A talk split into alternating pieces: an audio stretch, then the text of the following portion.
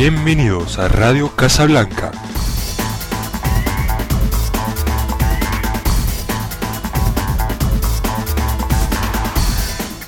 Välkomna till veckans Radio Casablanca. Och idag kommer vi att för första gången ha med en gäst i programmet. Vi presenterar honom alldeles strax. Men vi kommer även att diskutera lite kring Champions League semifinalen mot Bayern München. Lite kort vad vi kan förvänta oss i El Clasico mot Barcelona på lördag. Samt en ny programpunkt som vi kommer att prestera faktiskt. Men då får jag ta och presentera och välkomna framförallt Joakim Broberg, redaktör på Svenska Fans, Real Madrid-sektionen. Välkommen! Stort tack, kul att vara med! Grymt! Och som vanligt så är jag med mina vapendragare Drilon Polzani och Christian Eriksson. Välkomna ni också! Tack så mycket! Gött, men då kör vi igång! 1, 2, 3!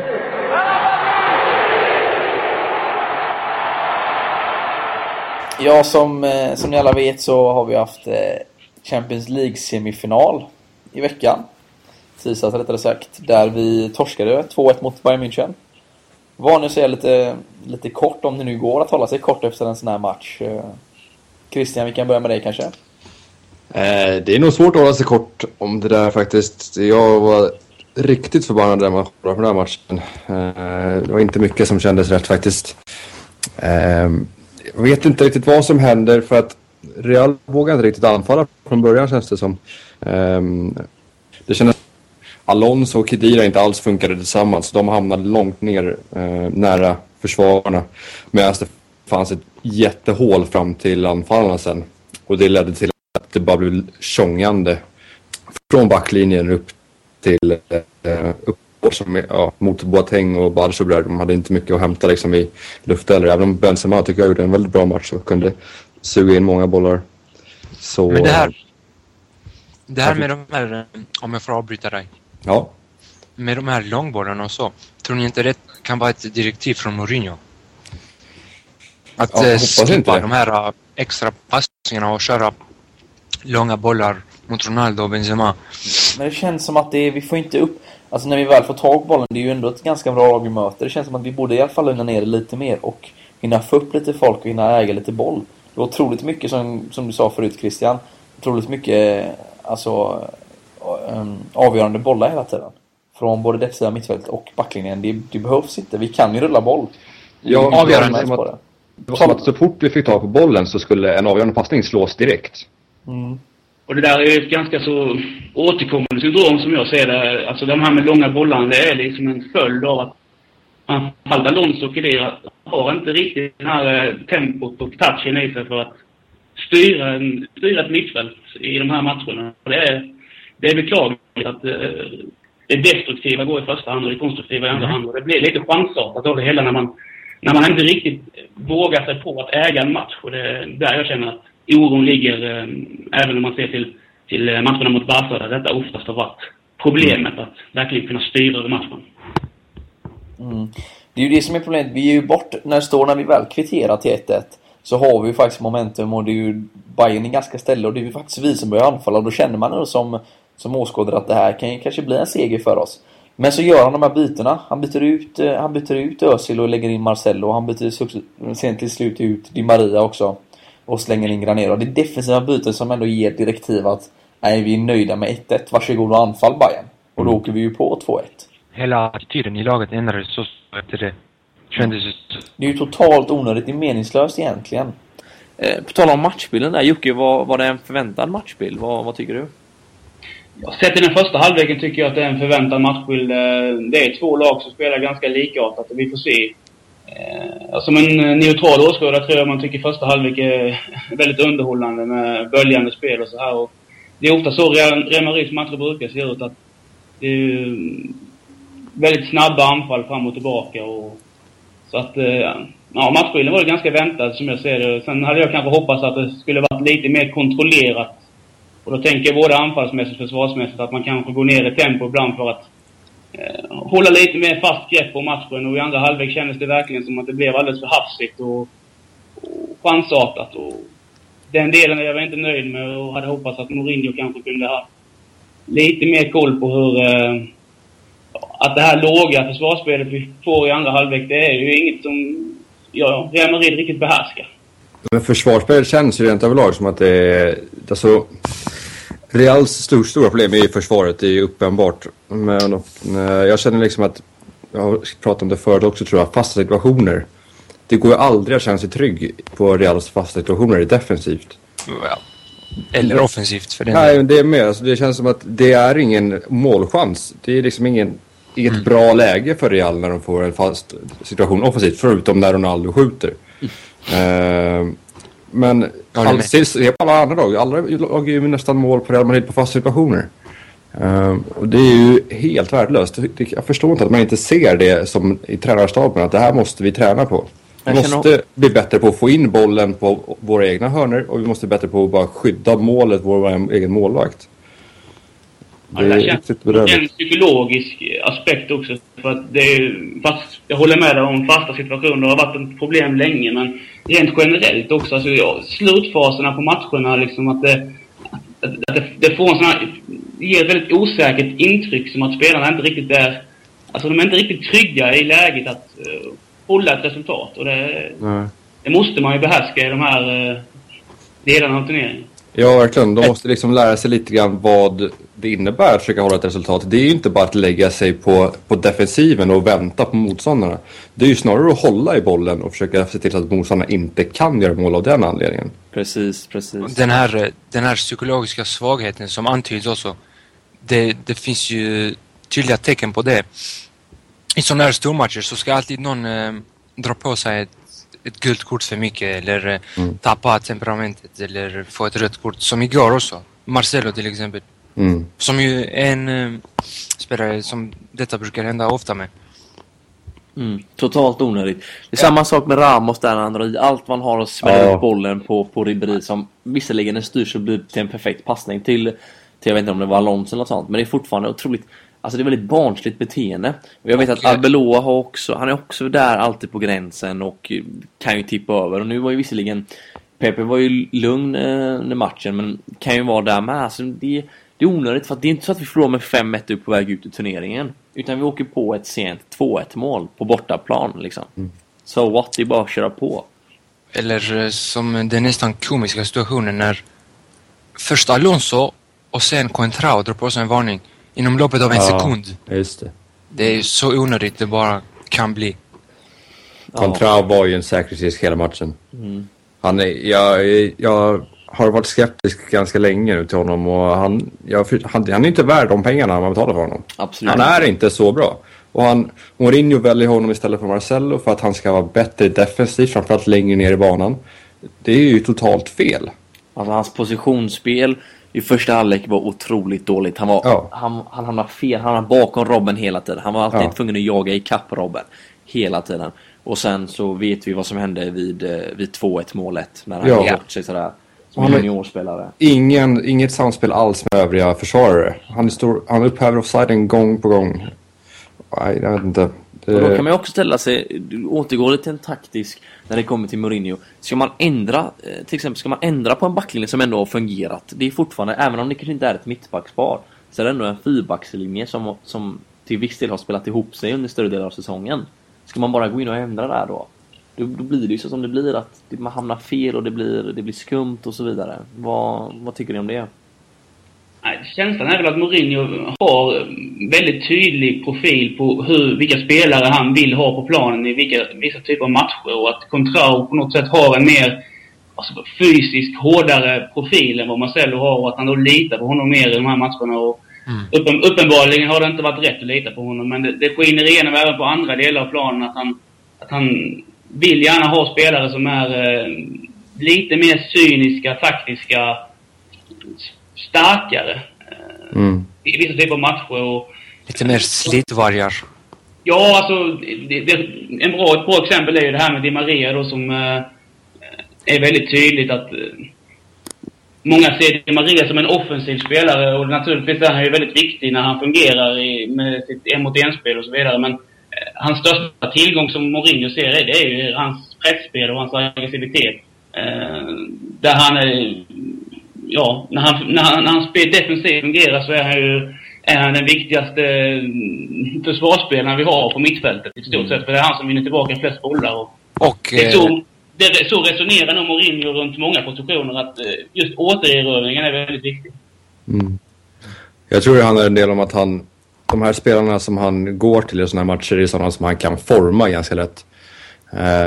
Coentrão, Di Maria till exempel, Khedira, de kommer gå in och göra precis det som Mourinho vill, säger åt honom att göra.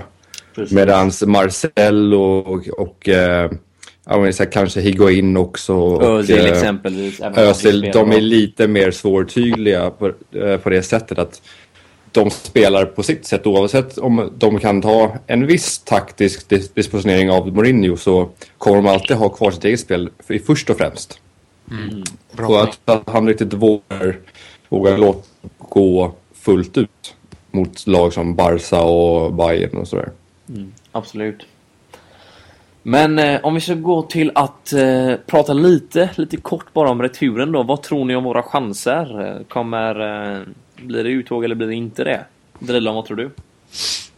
Alltså jag är rätt osäker, för många är ju rätt bekväma och säger att ja men visst, Real tar detta på hemmaplan. Men det är mycket enklare sagt än gjort. För det är trots allt Bayern, den tyska maskinen. Och jag vet inte. Vi har faktiskt inte fördel eftersom vi förlorar. Men jag tror att vi ändå har styrkan att vända matchen. Mm. Någon som håller emot eller säger emot, eller håller ni med? Säger inte emot. Det är omöjligt att säga att Real Madrid kommer gå in och bara leka hem det där och vinna med 3-0. Men förutsättningarna är ändå, de känns på något sätt ändå positiva trots att man förlorar. Och det är just det här målet som gör det liksom. Jag kan säga så här att en förlust med 1-0 hade varit värre. Absolut, ja. Självklart. Ja. Det är absolut inget hopplöst läge, det är det ju inte. Skulle Real Madrid gå ut och maxprestera och Bayern gå ut och maxprestera, så är fortfarande min uppfattning att Real Madrid är ett bättre lag. Det är bara frågan om den matchprestationen ligger en vecka bort. Det känns väldigt länge sedan som Real Madrid gick ut och gjorde en sån här toppmatch. Det har ju varit ett syndrom nu nästan under hela våren här att spelkvaliteten har varit sämre än tidigare, och just den synvinkeln så känns det som, ja, det känns ganska osäkert då när man har de två viktigaste matcherna framför sig och spelet inte riktigt är där man vill att det ska vara. Framförallt var det väl det gjorde en riktigt toppmatch mot riktigt toppmotstånd. De har ju gjort, det blir ju en del då och då, men det är ju ofta mot ligamotstånd som är lite kvaliteten om man jämför med Barcelona och Bayern. Ja. Men vad beror det här på då? Det är faktiskt en intressant... jag vet inte om ni känner till hemsidan Reddit. Ett sånt här forum, ganska stort. Så var det en kille där som hade analyserat Mourinhos olika lag som han har haft i slutskedet av säsongen. Så har det visat sig att varje gång ett lag med Mourinho hade lett ligan med ett antal poäng, så hade de till en början slappnat av, tappat lite, för att sen i allra sista slutspurten köra fullt. Mm. Och ja, vi kan ha lite hopp kvar. Let me be honest with you, and I don't think the final will be Real Madrid-Chelsea. I prefer to say only this. I don't think we'll be Real Madrid against Chelsea. Can be Bayern, can be Barcelona. I just don't think we'll be Real Madrid against Chelsea. And you know why? Men jag tänkte på en annan sak just som vi snackade lite innan där, Christian, jag du, att är vissa spelare lite för dåliga för att få spela i Real Madrid? Är det kanske därför som vi inte kan prestera absolut topp mot lag som Bayern München och mot lag som Barcelona? Till exempel då spelare som Khedira, som Arbeloa, håller de eller håller de inte? Det här är ju först och främst en ytterst personlig åsikt, men tycker att det finns ett par spelare i Reals ganska fasta startelva som inte hör hemma i startelvan, och det är ju Arbeloa, som det är nog ganska självklart att han Han är inte en tillräckligt bra högerback för att spela match ut match in i världens bästa lag. Han håller jättebra som reserv, men att spela varenda match, det är han inte tillräckligt bra för. Förut så spelade han ofta stabilt, lite hårt men stabilt liksom. Nu spelar han klumpigt och fult bara. Mm. Och det är inget jag vill se liksom överhuvudtaget, för det leder sällan till något bra. Och sen så har jag själv svårt att se vad Sami Khedira tillför i en helhet i en match. Han kan gå in och plocka... Han är väldigt bra defensivt, det går inte att klaga på alls. Men i ett lag som Real Madrid så räcker liksom inte det. Man måste bidra till mycket mer offensivt än på ett centralt mittfält. Du måste transportera boll snabbt och du måste kunna hitta passningar som kanske inte andra spelare hittar. Liksom. Det räcker inte att bara kunna spela sidled hela tiden och vinna tillbaka bollen, för att mot bättre motstånd så kräver det mer liksom. Du måste kunna utnyttja alla dina 11 gubbar du har. Mm. Jocke, tycker vi att vi borde förstärka laget nu då till sommaren med bland annat mittfältare eller högerback, eller ska vi fortsätta med förtroendet för Khedira och Arbeloa? Alltså för det första, det som Christian säger liksom, det köper det rakt av, och det är egentligen en analys som var redan för ett år sedan. Kan jag tycka att de här behoven, en högerback och en kreativ mittfältare, det var det som behövdes för att ta det ett steg utifrån förra säsongens prestationer. Mm. Nu är vi där igen egentligen på de här delarna. Det är vissa grejer som inte är tillräckligt bra för att det ska lyfta sig ett steg till. Och förutom de här två grejerna så kommer ut med en text ikväll också runt det här med mittfältsproblematiken. Mycket Khedira är ju där i mångt och mycket för att skydda Alonso. Och där känner jag också, det är kanske lite tabubelagt område att kritisera Alonso, men han har inte heller klivit fram i de här viktiga matcherna och kunnat gå in och dominera ett mittfält på den yttersta nivån. Och det är också en fråga som jag tycker att man behöver börja lägga lite uppmärksamhet kring. Fast jag anser ändå, det är ju också så min personliga åsikt, men om man kollar sig runt omkring då i Europa, defensiva mittfältare, så anser jag att Alonso håller verkligen toppklass med tanke på att han sliter ju väldigt mycket. Han har ett bra defensivt jobb, bra defensiva kvaliteter, och han är ju även en bra passningsspelare. Sen som ni säger, kanske inte visserligen den allra snabbaste och mest kreativa när det kommer till små instick som liksom Xavi och Iniesta och så vidare. Men det är ju där som jag anser att vi i så fall behöver en spelare som är lite mer lik Nuri Sahin kanske gentemot Khedira, som för jag tycker det är lite väl fegt att köpa in spelare som ska liksom skydda Alonso, som ska vara där som ett, för Khedira komplementerar inte Alonso på det sättet. Men nej, det är helt riktigt, och det jag menar med Xavi, det är ju inte att han som spelare egentligen är dålig. Han är en riktigt bra spelare, förmodligen en av de bästa i Europa på det han gör. Det jag menar är att om Real Madrid ska kunna få en dynamik så på mittfältet, så är Alonso lite av ett problem, därför det som du säger, han är defensivt stark, men han är ändå ingen utpräglad bollvinnare som vinner mycket bollar. Han vinner mycket bollar på att han står rätt, men inte det här riktiga frenetiska, snabba, hårda bollvinnande spelet. Och jämte honom så tycker jag att man behöver vara då en kreativ spelare också. Det känns som det är svårt att hitta en spelare som verkligen passar ihop med Alonso. Ett tvåmanna mittfält.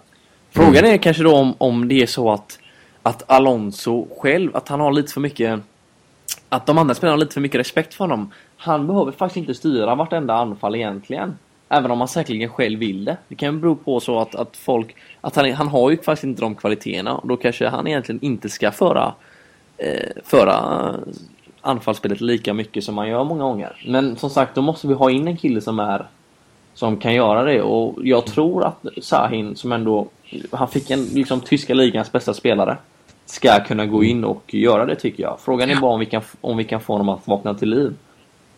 Ja, jag tror det mest handlar om att ge honom chansen bara. För att vakna till liv, det har han nog gjort. Ja, men det handlar ju om att våga satsa på det liksom. Ja, det ska vara ett så pass bra lag att man kan ha två stycken mittfältare som har delvis ett defensivt ansvar, men som även är speluppläggare liksom. Man kan jämföra med att man har en 4-4-2-uppställning och du har en rent utpräglad defensiv mittfältare som egentligen tar hand om allt defensiva ansvar.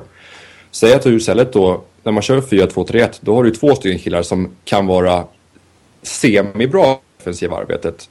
Det borde ändå väga upp tillräckligt mycket i ett lag som ändå ska ha den kapaciteten att spela ut i stort sett varenda lag som finns, i alla fall i den spanska ligan, bortsett från ett och såklart. Men i ett sånt lag så bör man kunna få in ett sånt självförtroende och det spelsystemet som gör att man inte måste ha en defensiv kloss som ligger och förstör liksom.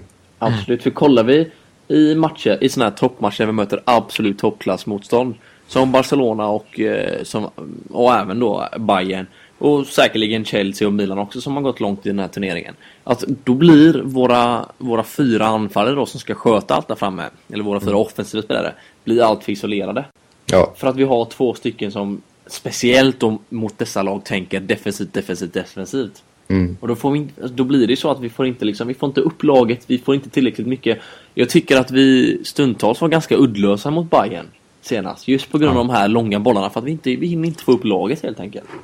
Ja. Och sen om det beror på direktiv från Mourinho eller för att kompetensen är för låg, ja, det är en helt annan sak. Men det var ganska svårt att veta. Andra halvlek efter kvitteringen var ganska lik matchbilden som den i första matchen mot Barca i Copa del Rey, om ni minns det. Då var det också så, massa långbollar redan från egen planhalva som inte gick rätt, om man anföll med 2-3 personer. Ja, men det ligger förmodligen någonting i direktiven där. För att det jag anser är att när du spelar med tre mittfältare, då måste du ha en som tar defensivt ansvar. Det behöver inte vara för en klubb som kanske slåss i mitten av en tabell eller i botten. Då kan du ha en spelare som är just en defensiv kloss, och sen så en tvåvägsspelare och en offensiv mittfältare. Och med tvåvägsspelare menar jag då alltså inte Alonso, han är i så fall den defensiva spelaren. Och sen så måste du ha en riktig liksom box-to-box mittfältare som kan jobba dels med att komma fram och göra de här små insticken, men dels kan ta ett stort hemjobb. För att du behöver den dynamiken liksom, att det ska funka. Och i Real Madrid då så bör man kunna spela in att man kan ha Alonso tillsammans med en tvåvägsmittfältare och sen Özil till exempel, eller Kaká. Ja, den rollfördelningen är nog den som man vill komma åt också, kan jag tänka mig. Frågan är bara, känslan är nog att Sahin och Alonso, ja, det är frågan om Mourinho ens ser de två ihop. Ja, när det är stora motstånd liksom, och det, jag vet inte. Det... Nej, jag tror inte han vågar göra det. Han har alltid haft det här ultradefensiva tänket. Men om man kollar liksom statistiskt nu och kollar på fakta, det gick ju bara hem i Copa del Rey. Det har ju gått hem en gång. Ja, en enda gång. Ja, och då lyckades vi hålla krysset och då så avgjorde vi sen. Det är kanske dags att tänka om lite. Jag har inte sett några brister i Shines spel.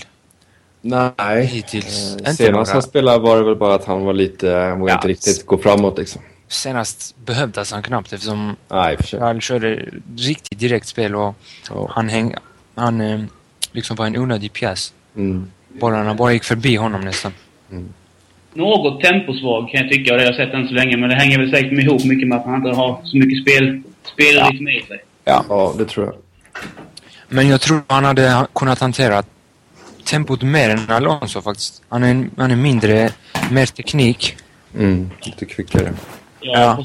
På små ytor kan man sett redan nu är han ju bättre än alla andra mittfältare. Alonsos bolltapp igår, vissa av dem, det var ju helt... Ja, det var bedrövligt. Han tog sats så drog han bollen från honom liksom. Jag snackade med lite polare här om dagarna när jag var hemma i Göteborg. Och då kom vi in i en diskussion som var liksom, vem är bäst i världen på sin position? Och då hamnade vi ju, när det kom till defensiv mittfältare, då kom vi i alla fall fram till att det måste stå mellan Alonso och Yaya Touré när han väl spelar där. Så, alltså, det är ju, så jag tycker verkligen att Alonso är ju bra. Om man kollar liksom, jämför med vad har vi, vilken kan vi plocka in? Men vi har inte hittat någon som blir perfekt tillsammans med honom. Barcelonas Busquets är ju faktiskt en riktigt grym defensiv mittfältare. Jo, men då har han kollat vilka det är som kompletterar honom. Men han är inte den här typiska defensiva, utan han hittar ytor och tajmar bollar bra och sånt. Det är det han är riktigt. Vad skulle du säga, Jocke? Mitt intryck som jag, alltså, var Alonso, det är att han faller lite mellan de olika facken där. Och det är det jag menar med att han är svår att hitta en perfekt partner. Typ. Mm. Han är en defensiv mittfältare, men hans största funktion är ändå att han ska fördela spel längre ner i banan. Och han kommer alltid kräva en spelare jämte sig som är lite rivig och så här. Om man tänker i livet hade han Mascherano jämte sig. Och det är där någonstans jag återkommer hela tiden när man ser, kommer det bli riktigt den här dynamiken som vi vill ha när Alonso ska ha en av de här två positionerna. Ja, det är det jag försökte få fram förut, att det känns som att han i alla fall kollar på sig själv och tänker, jag ska inte spela andra fjol på mittfältet, utan det är någon som ska anpassa sig efter mig. Mm. Och då är ju en sån som Khedira, det är ju en sån som Khedira vi ska ha där. Liksom, det är inte så att vi kan slänga in Xavi bredvid honom till exempel, även om det skulle varit liksom fantastiskt. Men han ser sig själv som att det är han som är nummer ett på mittfältet, och han ska styra inte både defensivt utan även offensivt då. Mm. Jag har kommit på vem som egentligen vore den perfekta partnern till Alonso, och det är ju Ruben de la Red såklart. Det var fint sagt. Men de två tillsammans hade, tror jag, kommit riktigt bra. För han är precis en sån spelare som man efterlyser, som dels kan ta lite defensivt ansvar, men även vara jäkligt bra offensivt också, och högre upp i banan då än vad Alonso kan. Det tycker jag är bra, riktigt. Det hade varit riktigt roligt att se. Tyvärr lär inte det hända nu, men så är det ju ibland. Det är, jag tror inte, hela våran förlustsvit mot Barcelona hänger på att Ruben de la Red är längre. På sig den skulden. Jag tänkte bara ställa en fråga till er angående returen. Ja. Alonso fick ju en varning. Och som jag tror kommer han förmodligen få en till varning nästa match.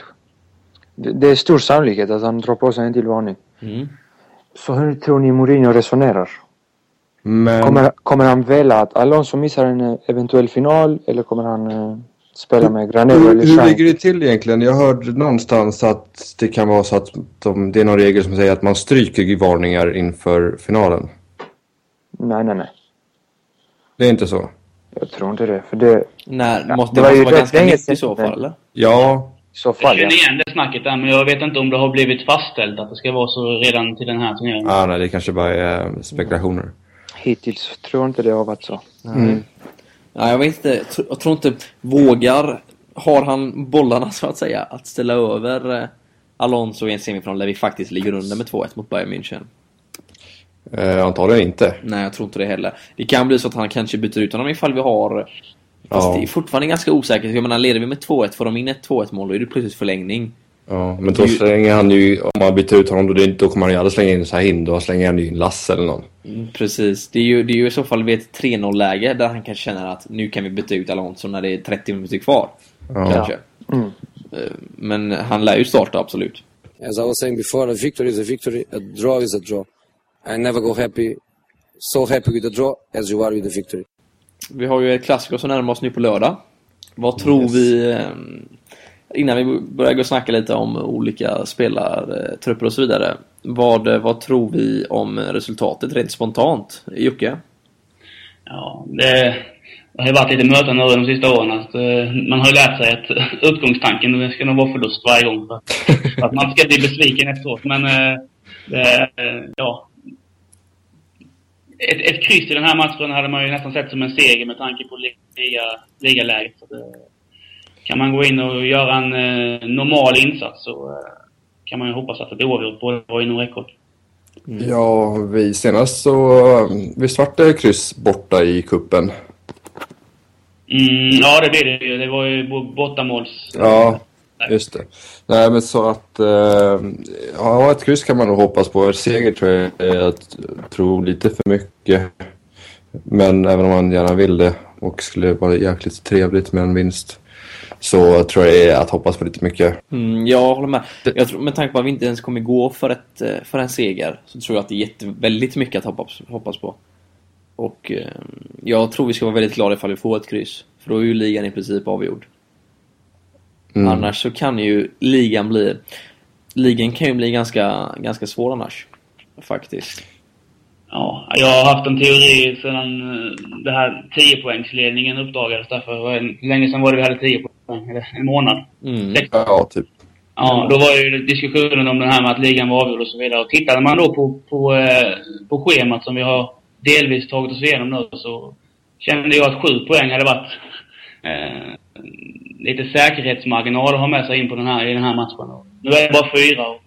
Så det är klart förlust på lördag, och då är det riktigt skarpt läge igen. Jag håller med dig där, Jocke. Vi hade faktiskt behövt lite mer poäng än vad vi har just nu. För om man kollar på spelschemat så har vi faktiskt...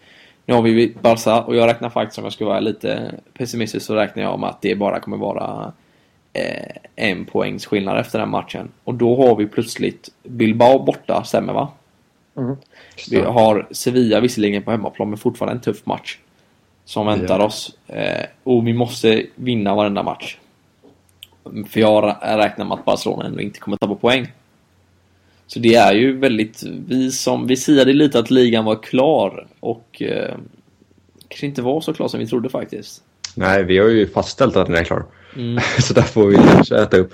Men jag tror nästan också på en förlust i El Clasico. Men jag tror inte att Barcelona kommer klara av att ta segrar varenda match fram till slutet faktiskt. Då har de en svit på, jag vet inte hur många raka segrar. Jag tror att de kommer fixa. Ja, vi får hoppas på det. Men om vi kollar lite kortsiktigt och går tillbaka till själva Barcelona-matchen. Hur tror vi det kommer se ut? Kommer Real Madrid, kommer Mourinho ställa upp med Coentrão igen till exempel? Vem tror ni, Benzema eller Higuain? Vem kommer ta plats där uppe? Benzema. Känns rätt givet. Han verkar ha mycket mer förtroende för Benzema än för Higuain i alla fall i de här större, svårare matcherna. Mm. Och jag ser hellre att han spelar med Benzema också, för att Benzema, han är just en sån spelare som man kan skicka upp längre bollar till om man skulle behöva det, för han suger in precis vad som helst där mannen. Han är sjuk. Ja. Han är riktigt stark. Ja. Vad tror vi om Coentrão då? Spelar han med honom igen? Hoppas inte. Men det känns inte som att han kan nästan inte göra det. Om man har kollat på samma match som jag har kollat på. Jag har för mig att Coentrão var rätt bra mot Barca senast, om jag inte minns fel. Hur som helst så är nyckeln att Real spelar som de gjorde i returen på Copa del Rey. Mm. Det är som... Då vinner vi ligan. En grej som jag har sett återkommande problem med matcherna mot Barcelona är att vi spelar ju alltid, om ni tänker efter, först Alex, så är ju vi ofta det bättre laget. Pressen är fantastiskt bra. Den är liksom 100% i hela tiden. Och Barca har faktiskt problem. Och vi skapar lägen, bränner lite, och liksom det kanske står 1-0 eller 1-1 eller 0-0. Men vi orkar inte med den här sjuka pressen i 90 minuter. Det gör vi faktiskt inte. Allt som ofta, så om vi inte kollapsar så ändå nära in på. Så liksom fallerar laget efter 60, 65, 70 för att vi inte orkar med den pressen. Och då undrar jag, är det rätt sätt att spela mot Barca? Ska vi spela med den 100%iga pressen ända från början? Alltså, och hoppas liksom på att den kommer hålla i sig? Eller ska vi försöka disponera laget på ett annat sätt? Det är ju omänskligt att hålla en så hög press en hel match. Jag tror inte något lag klarar av det. Inte mot Barca som är så pass skickliga på att hålla bollen. Hur ska vi gå tillväga då? Det måste vara en balans mellan hög press och att själv också tillvarata, hålla bollen bra och vara riktigt effektiv framför mål. Man måste hitta en balans där. Sen tycker jag också att man ska utnyttja kanterna mycket mer. Precis som senast. Med Özil, och Özil dominerar ju högerkanten där och rundar upp Abidal flera gånger om. Mm. För det är också på kanterna Real är bättre än Barca. För i mittfältet har Real ingen chans faktiskt. Inte under en hel match. Mm. Och Barca spelar ju också riktigt centrerat. De vill hela tiden gå genom mitten. Speciellt nu denna säsongen. Mer än andra säsongen. Messi, Fabregas, Iniesta, Xavi. Alla vill vara där. Ja, alltså tekniskt så får man nog inse att där mäter sig inte Real Madrid och Barcelona över 90 minuter. Att, en mot en duellspel. Utan det handlar ju om att sätta försvarsspelet i så stor utsträckning som det bara går. Och sen att man är lite smartare med bollarna än man var tidigare. Ja. Där är ju en grej med de här långbollarna. Kanske inte de här extrema 50, 60, 70 meters passningarna. Men att man försöker ta sig ur Barca-pressen lite bättre än man har gjort tidigare. Alltså chippa förbi mittfältet där, för där kommer de ofta med 5-6 man och bara pressar in för att vinna tillbaka bollen. Kan man spela förbi den pressen sen, så har vi sett att det går att skapa ganska mycket på dem. Ja. Sen tycker jag att nu när vi möter Barcelona då, det är ett Barca utan Abidal som ändå är en väldigt bra vänsterback. De kommer ju spela med Adriano eller så sannolikt, och han håller inte samma kvalitet som Abidal. Sen så har visserligen Mascherano gjort det väldigt bra på sistone som mittback, men han är ju fortfarande ingen renodlad mittback. Det måste man också komma ihåg. Och sen får vi se hur de ställer upp ifall Piqué kan spela, ifall Puyol han är också ifall Puyol kan spela, eller om det blir Mascherano Puyol eller Mascherano Piqué då. Så men det jag menar är att det finns fortfarande möjligheter. Det finns ju svagheter hos Barcelona. Det är inte 11 perfekta spelare för tillfället som de har. Det handlar bara om att våga utnyttja dem och sätta press på de svagheterna, och det är just backlinjen. Bara titta på Copa del Rey-matchen när de väl satte press på backlinjen, så de blir ju skitskaja. De kör iväg bollen liksom. Och om de börjar slå långbollar från deras backlinje, då är bollen Real Madrid. Så enkelt är det ju bara, för att alltså, oavsett hur bra Messi är, oavsett hur bra Xavi är, så är de ingenting mot Ramos och Pepe. Precis, absolut. Och det är just där som det handlar om att Real måste orka vara först på de bollarna, och även först på de andra bollarna som kommer uppstå. För att i så fall så tror jag att de kan göra det riktigt bra ifrån sig och ta tillbaka bollen lika snabbt som Barcelona har gjort det till sitt eget avsmärk att göra. Våga utnyttja hela laget i alla delar liksom. Från i försvaret och även i anfallen. Men om vi ser så här då, ge mig ett resultat, Christian. Vad blir det på lördag? 2-2. 2-2. Jocke, vad har du att säga? Ja, 1-1 säger de.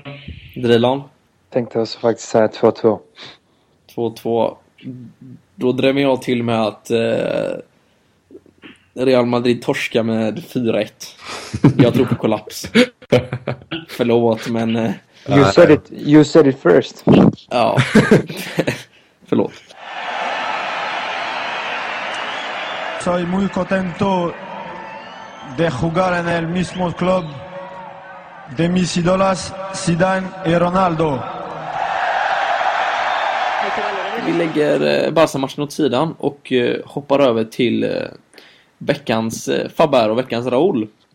Och inte i vanlig ordning den här gången, så får faktiskt Christian stå för de glada nyheterna. Men först så får Drilon ta fram sågen den här gången. Ja, och då har vi i kontrast till många tidigare gånger bestämt oss för att såga Mourinho. Och hans defensiva tänk i slutet av matchen mot Bayern. Som vi ändå anser gjorde att vi inte gick hem med krysset. Vi ger ifrån oss momentum helt enkelt. Varsågod. Exakt. Bayern, anfall ni. Vi backar hem, vi tar ut våra kreativa offensiva spelare och sätter in defensiva pjäser. Som i en taktik som vi inte riktigt behärskar. Nej, speciellt när spelet såg faktiskt ganska bra ut vid ett tillfälle där vi precis har gjort 1-1 och går för 2-1 tycker jag. Så det är otroligt tråkigt, vi är bättre än så. Det känns som att det är ganska utbrett över fotbollsvärlden att man ofta hellre satsar på att lägga in en extra liksom, försvarare istället för att bara pumpa på för att få ett mål till. Så vad är bästa försvar? Det är ju anfall. Gör ett mål till, så då är ju nästan skitsamma om Bayern gör mål i ett mål till. Precis, äg bollen istället. Så nej, ja. Sen så ska man också tänka på rent historiskt. Real Madrid är inte det laget som allt som oftast brukar backa hem och försvarar en 1-ställning eller till exempel en 1-0-ledning eller så liknande. Vi har aldrig varit speciellt bra på det. Nej. Mourinho, nu får du fan ta och tänka om lite. Faktiskt, annars väntar sågen vecka ut vecka in. Christian, glada farbror den här gången. Jag hyllar någon. Vi tänkte dra till med Pepe den här gången, och kanske även hela liksom, mittlåset överlag i matchen mot Bayern. För att både Ramos och Pepe var bra, men Pepe var lite extra bra tycker vi alla. Absolut. Han har gjort sig känd för att vara en lite liksom, loose cannon lite grann, och kunna psyka ur. Men han höll sig lugn igår och gjorde det jäkligt bra. Jag trodde hela matchen egentligen. Sista målet, jag vet inte riktigt, det kan inte riktigt han lastas för, tycker jag. Absolut. Även om man är inblandad. Så det var jäkligt kul att se, medan andra spelare har gått åt andra hållet och lite tagit över hans krona, om man kan kalla det för det. I princip hela backlinjen förutom Pepe mot Bayern. Mm. Ja, även om jag faktiskt tyckte att Ramos var helt okej också, förutom att han psykar ur också. Precis. Han gjorde några tabbar som... Ja, det gjorde han. Men det är roligt att se, Pepe behöver det, tror jag också. Vi får hoppas att han kan hålla i det nu inför matchen mot Barca. Again, please don't call me arrogant, because what I'm saying is true.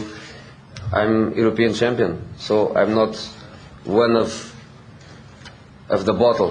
I think I'm a special one.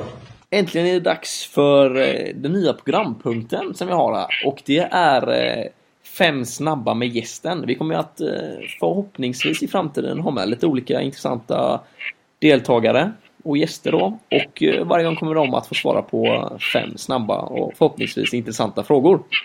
Är du redo, Jocke? Jag hoppas det. Gött, då drar vi igång. Champions League-guld eller ligaguld? Du får bara välja ett av dem i år. Champions League-guld. Champions League-guld, gött. Vad tror du om det här då? Att vi går till final där vi ställs mot Barcelona och förlorar, eller att ingen av oss går till final och Bayern möter Chelsea? Ja, då är det förstnämnda i så fall. Att vi går till final och förlorar? Ja, det känns mer roligt då. Okej. Och ifall Mourinho skulle lämna i sommar, vem ska ta över? Rent spontant ett namn som ploppar upp kanske? Ja, Joakim Löw har jag haft i mitt huvud. Intressant. Mm. Även om språkbiten där känns lite tveksam kanske. Mm. Drilon, du hade en fråga också, vet jag. Du kan ju ta och ställa den. Ja, okej. Om Real Madrid inte går vidare till final, ser du att Barcelona då vinner i Spaniens namn, eller att Bayern tar det? Jag har haft tillräckligt med framgångar för att de behöver bära upp Spanien, så att då hade nog Bayern hade fått vinna för mig. Ja, fint på sin hemmaplan. Helt rätt. Sen har vi en sista fråga också. Och där har vi en drömelva, men du får bara välja ut en lagdel. Alltså antingen fyrbackslinjen, 4-manna mittfältet eller ett anfallspar. Okay. Och då motivera vilka som tar de positionerna då. Okej. Och det får vara från alla klubbar eller? Absolut, alla klubbar som spelar just nu då. Okej. Yes.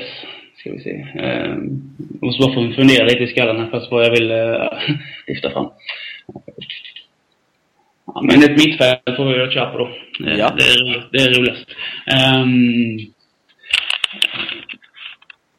Jag skulle nog säga som så att jag vill ha David Silva som höger mittfältare. Sen vill jag ha Andres Iniesta till vänster. Båda två som felvända yttermittfältare. Centralt i banan så kör jag nog på Yaya Touré på den ena platsen. En fullt fungerande Özil spelar lite framför. Åh, intressant. Snyggt. Även om han säkerligen hade kunnat trycka in en annan spelare med nummer 6 där, men jag höll mig undan där. Mm. Ja, intressant, grymt. Vi får tacka för dina 5 snabba och för att du varit med och deltagit i programmet. Tack. Du är självklart välkommen åter. Låter bra det. Gött. Men ska vi dra en liten sammanfattning kanske innan vi tackar för oss? Tycker jag. Ja, det blir lite svårt att sammanfatta dagens, visserligen. Det var en del sågningar faktiskt här i samband med Bayern München-matchen. Det måste vi ändå hålla med om, eller hur? Många känslor. Ja, många känslor. Ja, men vi kan väl säga att det var ett onödigt poängtapp. 1-1 hade varit mer rättvist. Ja, rättvist, men det hade varit... Oavsett val så var det ett onödigt poängtapp i alla fall. Okej, då var det bara mitt Real Madrid-hjärta där som ansåg att det var rättvist, men... Ja. Det får vi ursäkta. Ja, och sen så får vi hoppas, även om jag tror på att det blir torsk mot Barca, så får vi hoppas att vi klarar en poäng och därmed ändå säkra ligan, får vi säga. Ja. Även om vi tidigare sagt att ligan redan är avgjord, så börjar vi dra oss tillbaka lite där. Ja, det är ni som har sagt det. Ja, men med det så får vi tacka för oss helt enkelt och önska alla en fortsatt trevlig eftermiddag. Ska vi säga så? Ja. Gött, gött. Ha det så bra då. Arrivederci. Hej. Hej, hej.